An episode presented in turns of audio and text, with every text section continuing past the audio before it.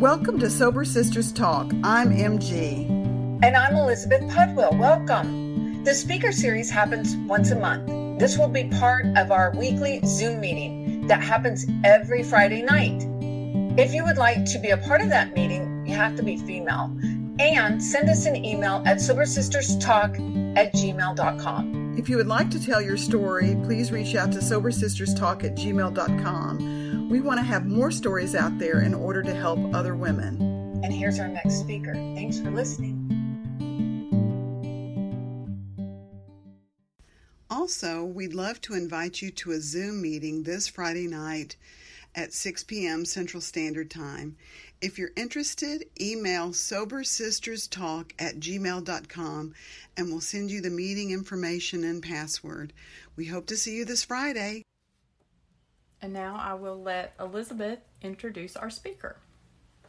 Thank you. Thank you, Shanda. My name is Elizabeth. I'm a sex and love addict in recovery. And I loved what someone shared, and I'm also codependent because I've been going to Al Anon meetings and I'm codependent. Anyway, um, this is one of my favorite nights because I learned so much from this. And um, I know the, the courage and fortitude it takes to do this. And um, I know that this particular woman had to like reach down and, and get some of that to do this. And I'm just really proud of her. I've seen her for the past few years um, grab into that and get some uh, strength and courage and tap into her higher power and um, she's here tonight and is going to tell you guys her story. Um, so I want to introduce you to Cherie. Hi, everybody. I'm Cherie, and I am definitely a sex and love addict, amongst other anonymous things. Um, so I'm just going to jump right into it. I'm going to tell you what happened, what um, what it was like, what happened, and what it's like now.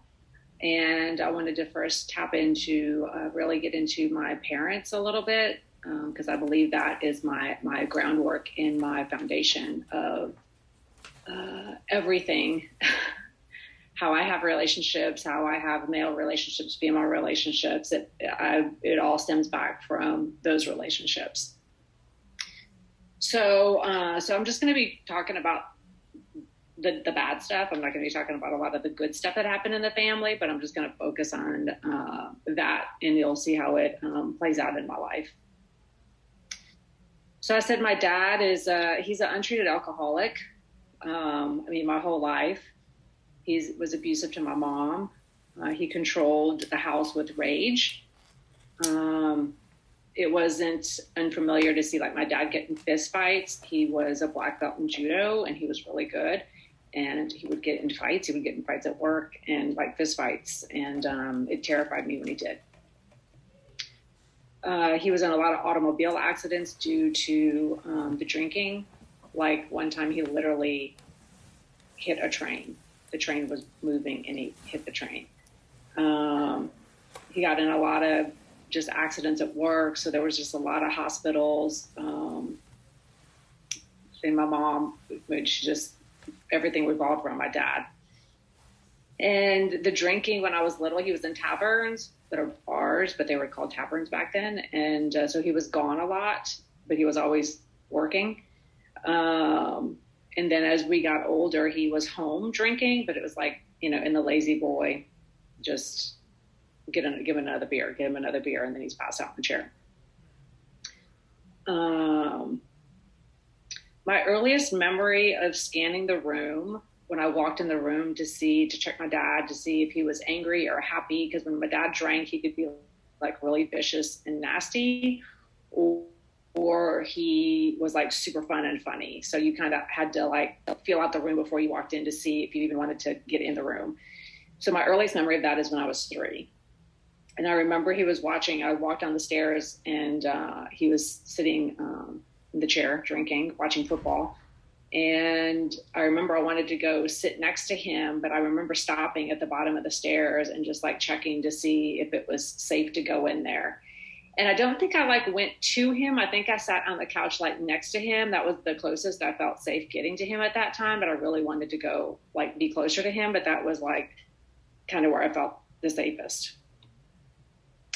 Uh, so my mom is uh, she's narcissistic with the martyrism aspect of it. So she's like always the victim, just always the victim, and. Um, so she took me on at a very young age to be her like confidant as uh, telling me things about her and my dad and kind of like confiding in me at a very young age that was like super inappropriate and um, my mother also constantly talked bad about my dad and she um, it was like this thing where my dad was a piece of shit and um, but then we were supposed to go make nights with them. It was like this really like weird dynamic of, um, and they did that in relationships as well. Like if we went over to a neighbor friend's house and they had kids my age, and I remember leaving their house one time, and my they moved into a new house. So they moved out of our neighborhood and they moved into a, a new house. And when they did, and we left there, I remember my parents like talking a bunch of stuff, like talking really bad about them And I remember I was like so confused. I was like, wait, I thought that we just like had fun.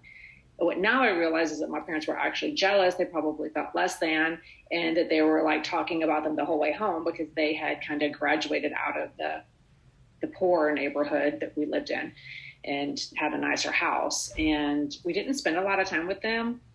I grew up in a very, very small town in Illinois until I was 13 and we moved to Houston.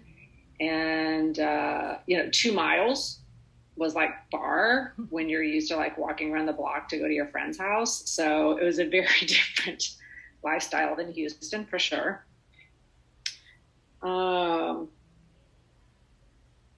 so with my mom, I've done tons and tons of work to unravel from that relationship. It was so um, infested with her just wanting to suck the life out of me all the time. And uh, I'm actually in another program as well that I've been in for like 32 or 33 years. And uh, it took me 17 years of doing work in that relationship, in that program with that relationship with my mother to finally like step out of being her therapist. Um, and it wasn't really, I wasn't really a therapist. She just wanted to like bitch and scream. And then I would like try to like, mom, you know, blah, blah, blah. And like do that whole thing. And it just like, finally, I just like, it took me so long to unravel, like fully step out of that relationship. And, um, so when I did finally step out, she, I saw her take my sister on, which my sister's younger, and um, and it created a whole problem because I had always protected my sister from uh, my mom's craziness. And um, so that's just a, a, little bit of background there. My dad was super, he was physically abusive, verbally abusive. It was always walking on eggshells. Um, and to this day, I'm still slightly terrified of my dad, to be honest with you. And he's very feeble now. He's not in good health. Um, but it's interesting how that is still, um, there's that part of that that's still in there, the, some of that trauma from uh, the fear of the rage and, you know, the belt. Although I'm not afraid he's going to hit me with the belt today, but, you know. So then I kind of had my life was I loved to be outside when I was little and play, and we lived in the country, so that was very easy to do. And um, my dad had come to Houston and he was working, and I was like 12, 13 at the time. He came home and he said that we're moving to Houston, and I I wasn't having a good time where I was as far as um, like I had girls that were like being mean to me in school and stealing my purse and stuff like that. But I didn't even care. I would have rather stayed there and taken that stuff from those girls than move with my dad. Because when he was gone, it was so calm in the house. Like it just felt like so calm and I could breathe. And then he got home and it was just like back on the eggshells again. So I went to my mom and I basically begged her to, to leave my dad. And we had, I mean, we had witnessed my dad being extremely, extremely abusive to my mother. And I just thought, how can you be with somebody who treats you this way? And so the next thing I knew, we were moving. So obviously she was not going to leave him, even though I, I, told her that we would be fine without him. Of course, I was like 12, but I still felt like we would be fine without him. So this was really like a turning point for me. This was that 12, 13. This is me going into my teenage years. And when this happened, I I just basically kind of lost it. It was time to check out. It was time to, um, I mean, I just did the big fu to the sky, and I was just like, I'm fucking done with this stuff. And uh, I mean, I swore that I had to have had some, you know, Hollywood parents somewhere that were going to come rescue me one day, and uh, they never did. But so I started rebelling. There was a neighbor girl that uh, had some pot, and we attempted to smoke it. And my parents were coming to Houston to look for a house, and there was a guy around the block, an older guy that his parents traveled. And I was like, we should have a party when they're gone. And my parents were gone at the same time his parents were gone. So we got like the neighborhood people to come over and drink. And uh, my football player boyfriend came over there as well.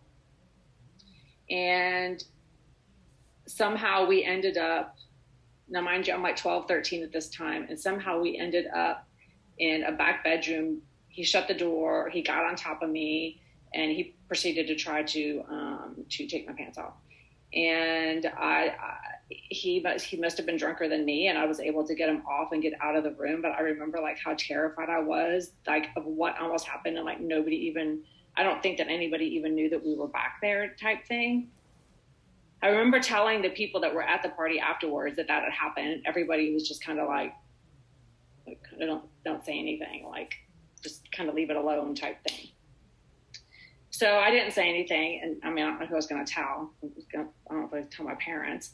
Um, so the next thing I knew, they were back and we were moving, and we got here and. Um,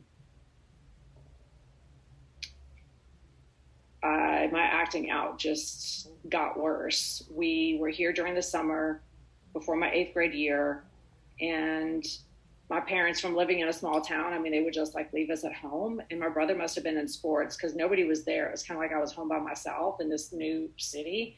And my parents must have been working. My sister must have been at the babysitters or something because she's younger.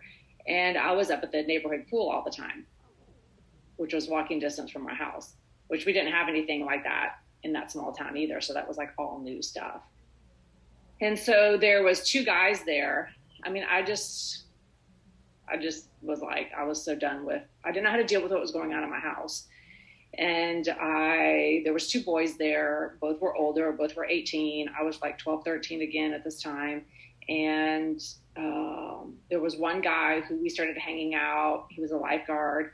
And um, he actually quit hanging out with me because of our age difference and um, he did take me like to homecoming. Like we like stayed friends but he like distanced himself from me because i guess because i was coming on to him and i think he was coming on to me too.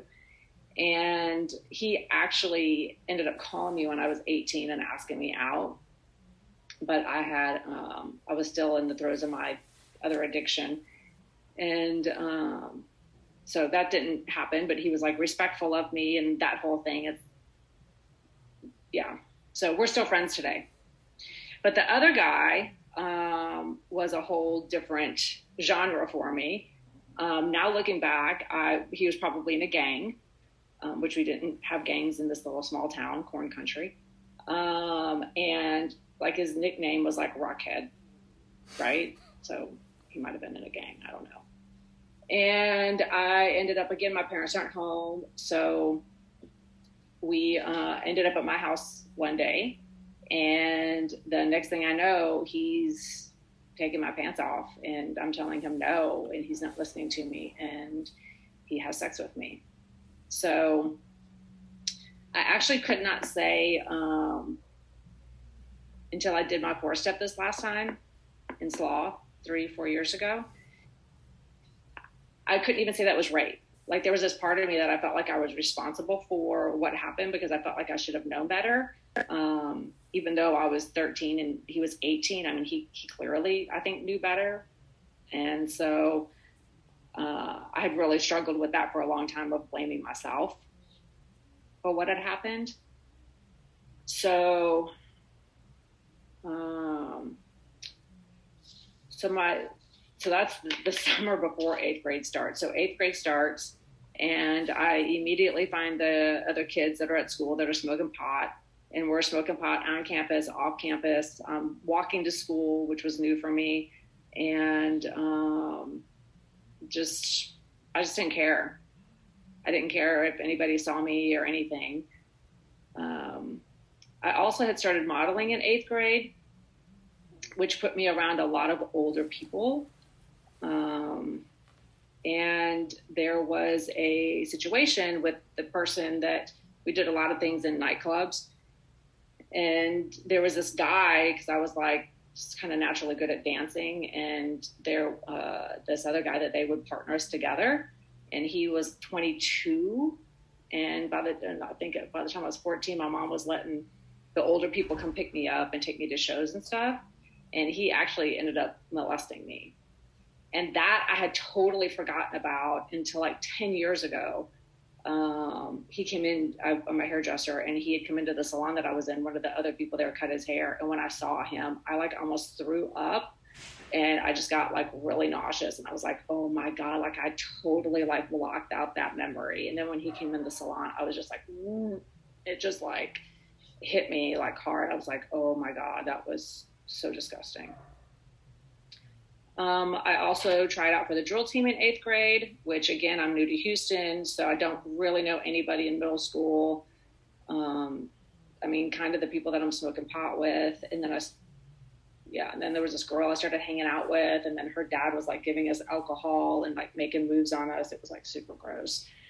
And so, um, tried out for the drill team. It was me and another girl at that middle school that tried out together and we both made it. And then from the other middle school that was coming over there, there was a bunch of girls that made it, but we didn't really like know anybody. And so, and I didn't know anybody at high in high school. There was like minimal people from my middle school that even went over there.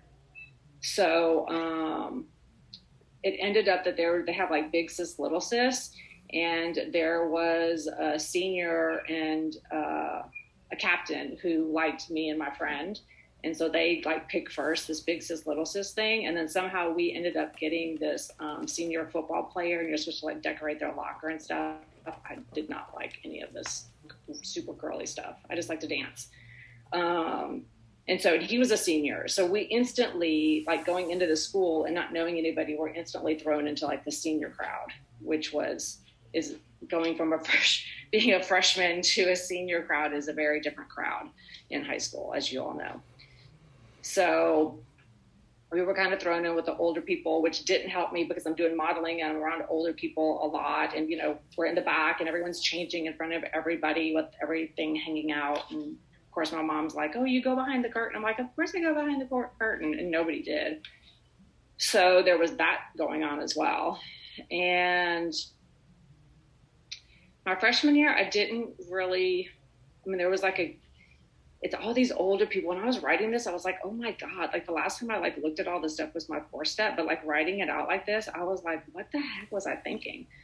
Um, so there was an older guy. He got me and my friend on the junior thing. He got us uh, the, from junior high. They got he got us drunk, and I remember she threw up in his car, and I don't think we saw him much after that. I don't think I saw him after that, which I didn't really care. And so I ended up one of the girls that I modeled with. She wanted me to meet her. Um, she had a boyfriend, and I was supposed to meet the boyfriend's friend, and we were supposed to double date. So I ended up meeting. Uh, he and I somehow ended up talking, and then he and I ended up hooking up, and then it was like a whole mess. And um, and needless to say, we never went on that double date and he and I ended up dating for a year and a half. He was going through his parents were just going through divorce, and his life was all upside down. And he was going to punk rock clubs, had a mohawk, the whole shebang, and um, angry. His nickname was Crowbar. Apparently, he got in fights with crowbars or something. And so um, it was just super toxic. He would like sneak into my school and come have lunch with me. Um, it was it was just not a good relationship. So my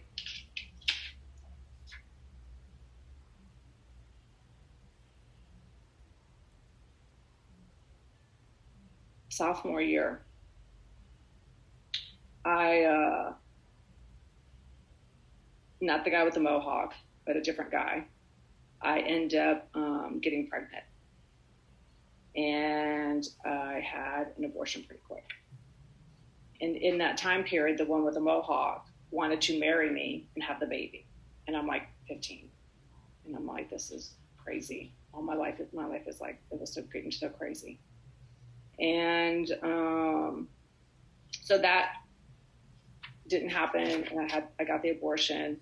And my mother had told me previously because she had, um, she had, a, she had an unwanted pregnancy with my sister. And it was when the birth control pills first came out and they um, i guess they weren't working properly or whatever and she got pregnant with my sister.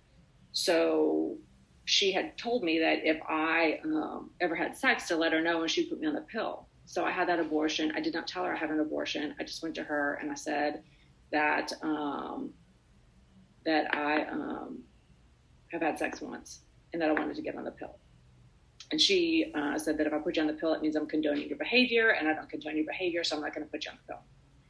I kid you not. I turned right back around and got pregnant again. I was I was like at the end of being 15. It was like devastating. And um, and this is a, a, another level. I was already hating my mom, for being with my dad and being with a man who treated the way she did and hated my dad for treating my mom the way that he did. And i'm acting out all of this behavior because i just don't know how to deal with like what's going on in the house. And then i go to my mom with like a trust thing that she told me to come to her with. And then she says no and then that happens again. And i, I just I, and i hate to use the word hate but i just i really did. I just hated her even more. Um, for telling me that i could trust her and then that happened so at this time, I am going into the peak of my drug addiction as well. So I am. Um, I am. Um, I mean, I was already smoking pot and drinking and starting to drop acid, and then uh, come my junior year, I am. I mean, I'm getting high every day on the way to school. I'm dropping acid in second period. I'm doing everything under the rainbow on the weekends, and here I am pregnant, and I'm 16. And um, this was like something that I really kind of teetered on, like putting out there, but I felt like I, um, I wanted to share this because this is part of my story, and it has this second abortion really shaped and changed my life in a lot of different ways. Um, my using and partying was out of control, and um, the person who got me pregnant was different than the other people, those other people I talked about.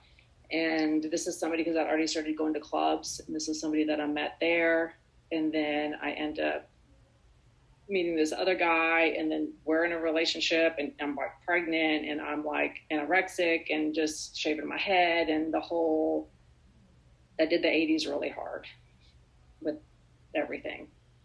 And um, so, I mean, time just kept going on, and I got really, really pregnant. Like, it was bad. And I finally, because we would just, we would have the money and then we would go party and then it was gone. So I finally had to tell my parents, and they told me that that they would support me. I, I mean, I was terrified to tell them, and they told me that they would support me anyway, whatever I wanted to do. And I, I just, I knew that I couldn't have a baby at that age. I just didn't feel like I could. And I know that there's people who do, and I honor you. This, this is just my story. Um, so I end up going through that process, and that process was very different than the other one. Um, this process, I was already attached, and um, the amount of work that I have had to do around this choice that I made um, has been infinite. And um, I even had somebody that that I uh, had shared with me a couple years ago that their whole life that their mother was 16 when she had that person.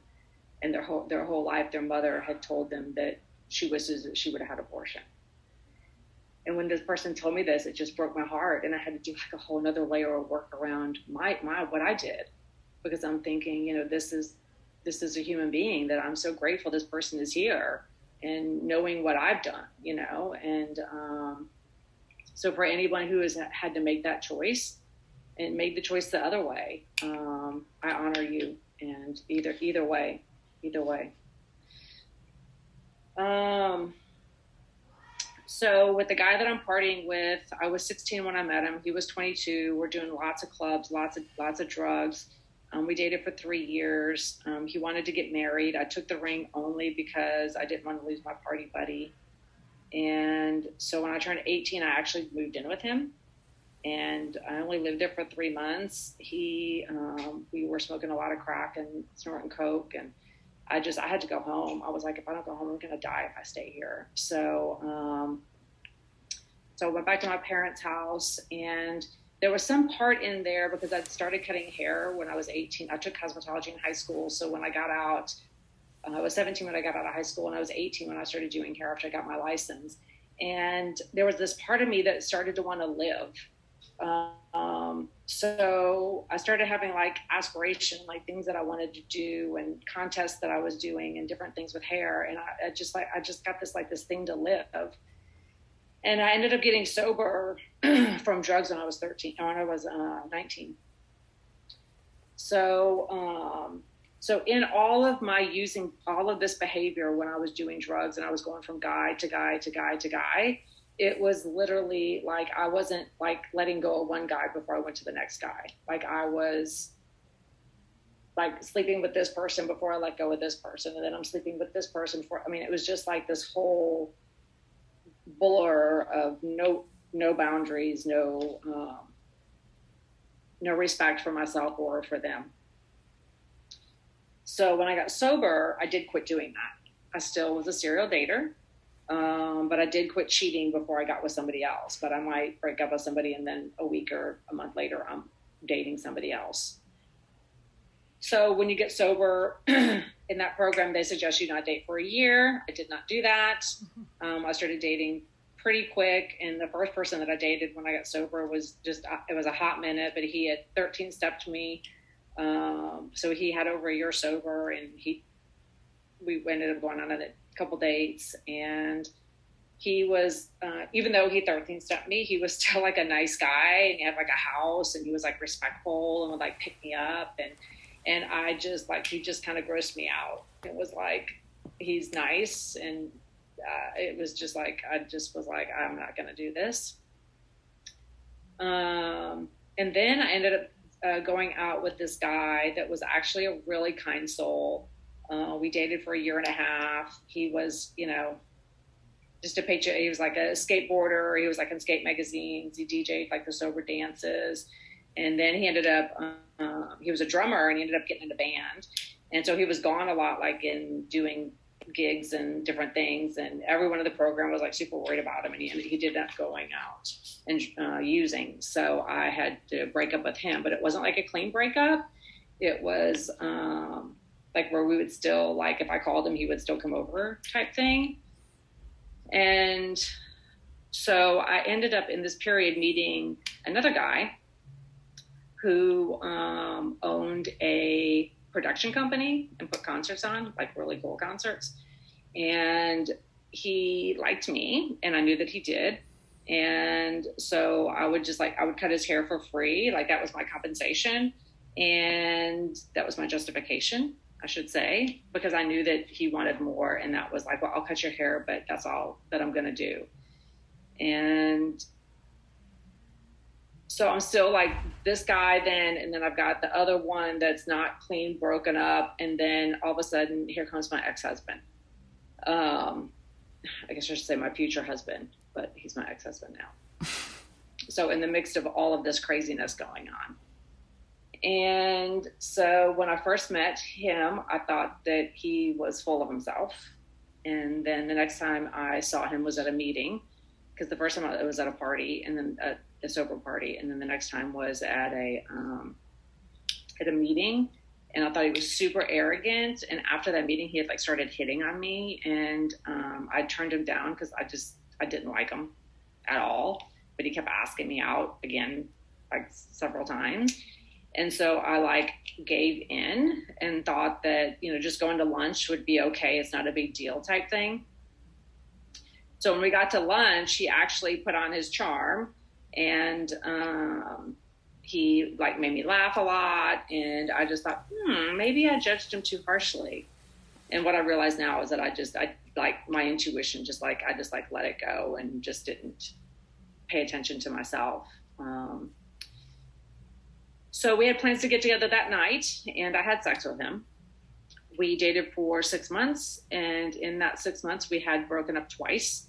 One of the breakups was over him telling me that he couldn't be with someone that has had an abortion. And I was like, well, I can't change that, so we need to break up. I mean, there's nothing I can do about that. And, um, and then he would start contacting me again. So in the time that we started dating, it was a six month period, two breakups, two toxic breaks up, breakups, nothing resolved, and then we move in together. So within six months, that's what happens. And then six months later, we get married. And by this time, he is already um, controlling who I see, who I hang out with. Um, the the control had already, and the isolation had already started to happen. So I um, I actually, I actually really thought I could, I could get him to change. I know this is sounds totally irrational, and uh, but I did. And so I ignored a lot of the red flags that I saw, and it only got once we got married, everything just got worse, got way worse. And after we got married is when the physical abuse started.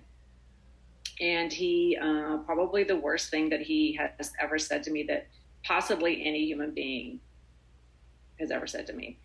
And he said this, I can't even tell you how many times he told me this, but he, when he was angry at me, he would tell me that I was a baby killer. And um, so, needless to say, I had to do work around that as well, um, besides all of the other work I've had to do around this. so, I knew what was happening was wrong, was like so wrong and um, and when I spoke my truth, he would rage and get physical towards me. Sounds like my dad. Um, so I would just swallow my truth. I mean, I just kept it in. And doing my last four step, I realized that um, not only was he gaslighting me, but I was gaslighting myself. So between the physical, emotional, psychological, spiritual, he would do psychological things like flip the switch in the middle of the night, like wake me up and start yelling at me and keep me up, which is for hours and hours. It was just like this insanity stuff. Um, and I mean, there was the sexual, there was money abuse around money. And I had almost fully lost my identity. I mean, I'd gotten to the point where I'd stand in the closet and I would go, What does he want me to wear today? like because I didn't want to wear because if I just didn't want to hear from him. I just wanted to like be whatever that was that he wanted that I thought he wanted me to be. And so after I finally left him, I'd left him once, went back, and then I left him again. And when I left him that second time, my best friend, who I got sober with, um, she had said that that I had turned into my mother, the mother that I still had the H word, you know, around. I'd done a lot of work at this point on my mom and I's relationship, um, but there was still like, there was still definitely some unhealed stuff around that. So after I divorced him, that, that was my first introduction to SLAA. Um, I ended up finding an amazing therapist who specialized in family of origin, and she told me that I needed to go to SLAA and that I that I have PTSD um, from my possibly my childhood, but definitely from my marriage and I loved I loved going to SLAA. I knew some women there that I hung out with. I ended up going to like the beach retreat and had just like such a great time and couldn't believe that people were like putting this stuff out there in the um, in the open and talking about it the way that they did.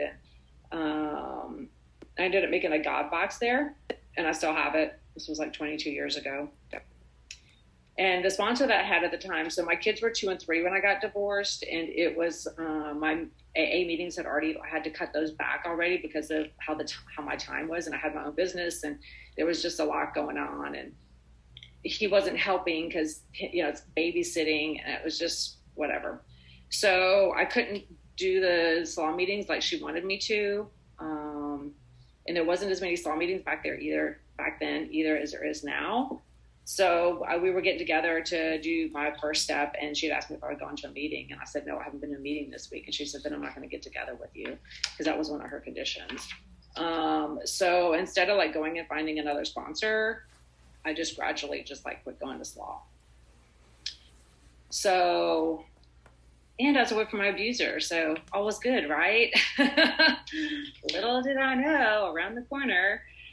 Um, so after I left SLAA, I kind of put a wall up, and um, and I thought I'm just gonna go have fun. So I started looking around the rooms in AA, and there was three different guys at different times that I had slept with in a very short span of time.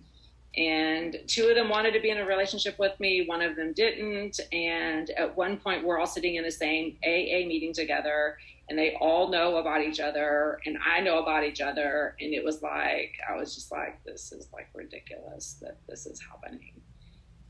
And so one of my friends had said if you want to do this you need to take it outside of the meetings.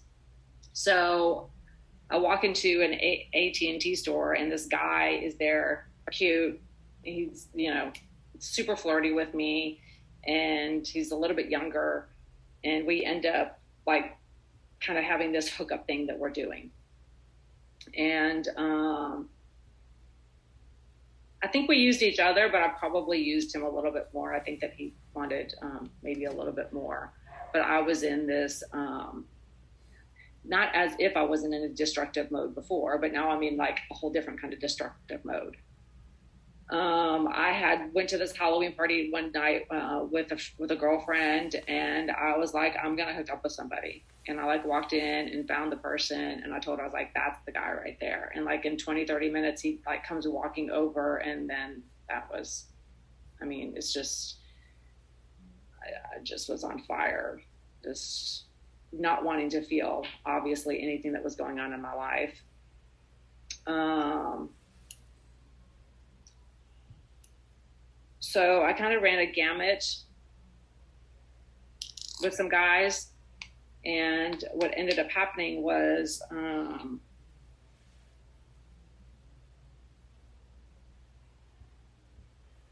I ended up running across a guy that that I liked, and he ended up kind of doing to me what I was doing to these other people, and uh, it felt like really shitty and when that happened, I realized like how I was treating these other people and how they must feel. And I was like, I just need to stop this behavior. Like, this is not okay. I'm not okay with it.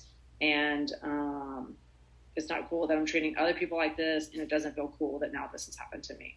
So I stopped doing that. So now I'm going to start doing the long relationships.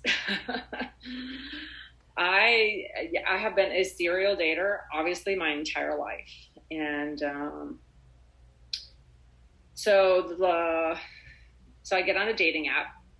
This is all on my own too. I'm not doing any law. I mean, I'm doing therapy and I'm doing other things, and I'm you know sober in the other program, but I'm not doing anything about looking at codependency, sex addiction, like love addiction, like none of that stuff. Um, so I go out and so I meet this guy and he's like into meditation. He's lived in other countries and I found him interesting. So I was like, yeah, let's do this. And it, like in three months, we're talking about moving in together. And then he had some personal things happen in his life. And I just was like, I'm not in for this. Like, I can't do this. And so we broke up. And then I met this other guy online that, um, that lived in another city. He lived in Texas, but he lived in another city. And I knew that it wasn't going to go anywhere, but I thought, eh. I was like bored one night. Bad word for me.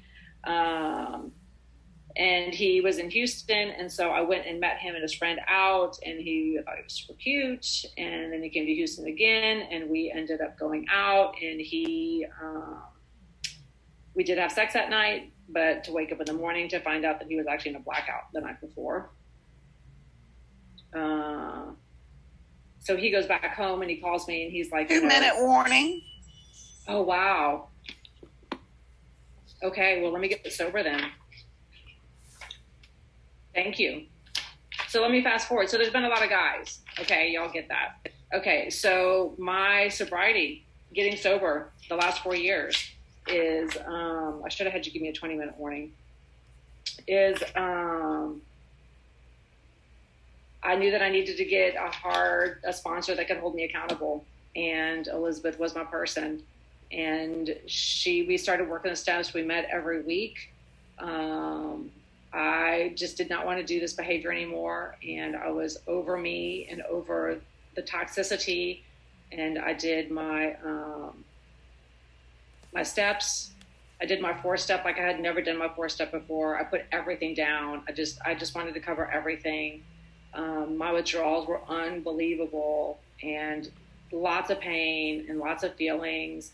And I ended up going out with Carol Weed and doing a love addiction workshop. And I did the homework afterwards because I'd done workshops with her before and I didn't do the, the 90 day commitment afterwards. I did that. I found an EMDR uh, therapist and did um, lots of EMR, EMDR. I asked her, please keep me focused on my dad because I've not done my dad work and I really need to do my dad work. So please keep me focused on that. And she did. And between my steps, the um, the weekend, and then the EMDR, it was like everything was happening at one time. And I was actually not in a relationship for over two years when that was happening. I just I didn't feel fit. I felt like I needed to just fully focus on myself, and it was very very rewarding. And I'm glad that um, that that I did that. So, um,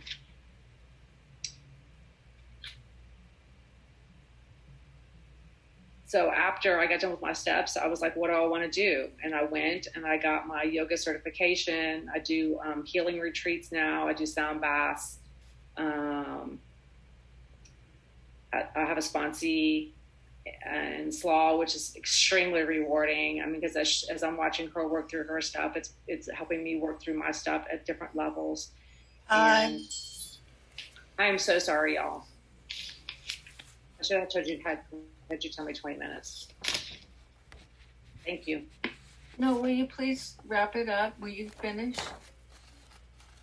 Well, I feel like um, I feel like I wrote way too much because I was afraid I wasn't going to have enough.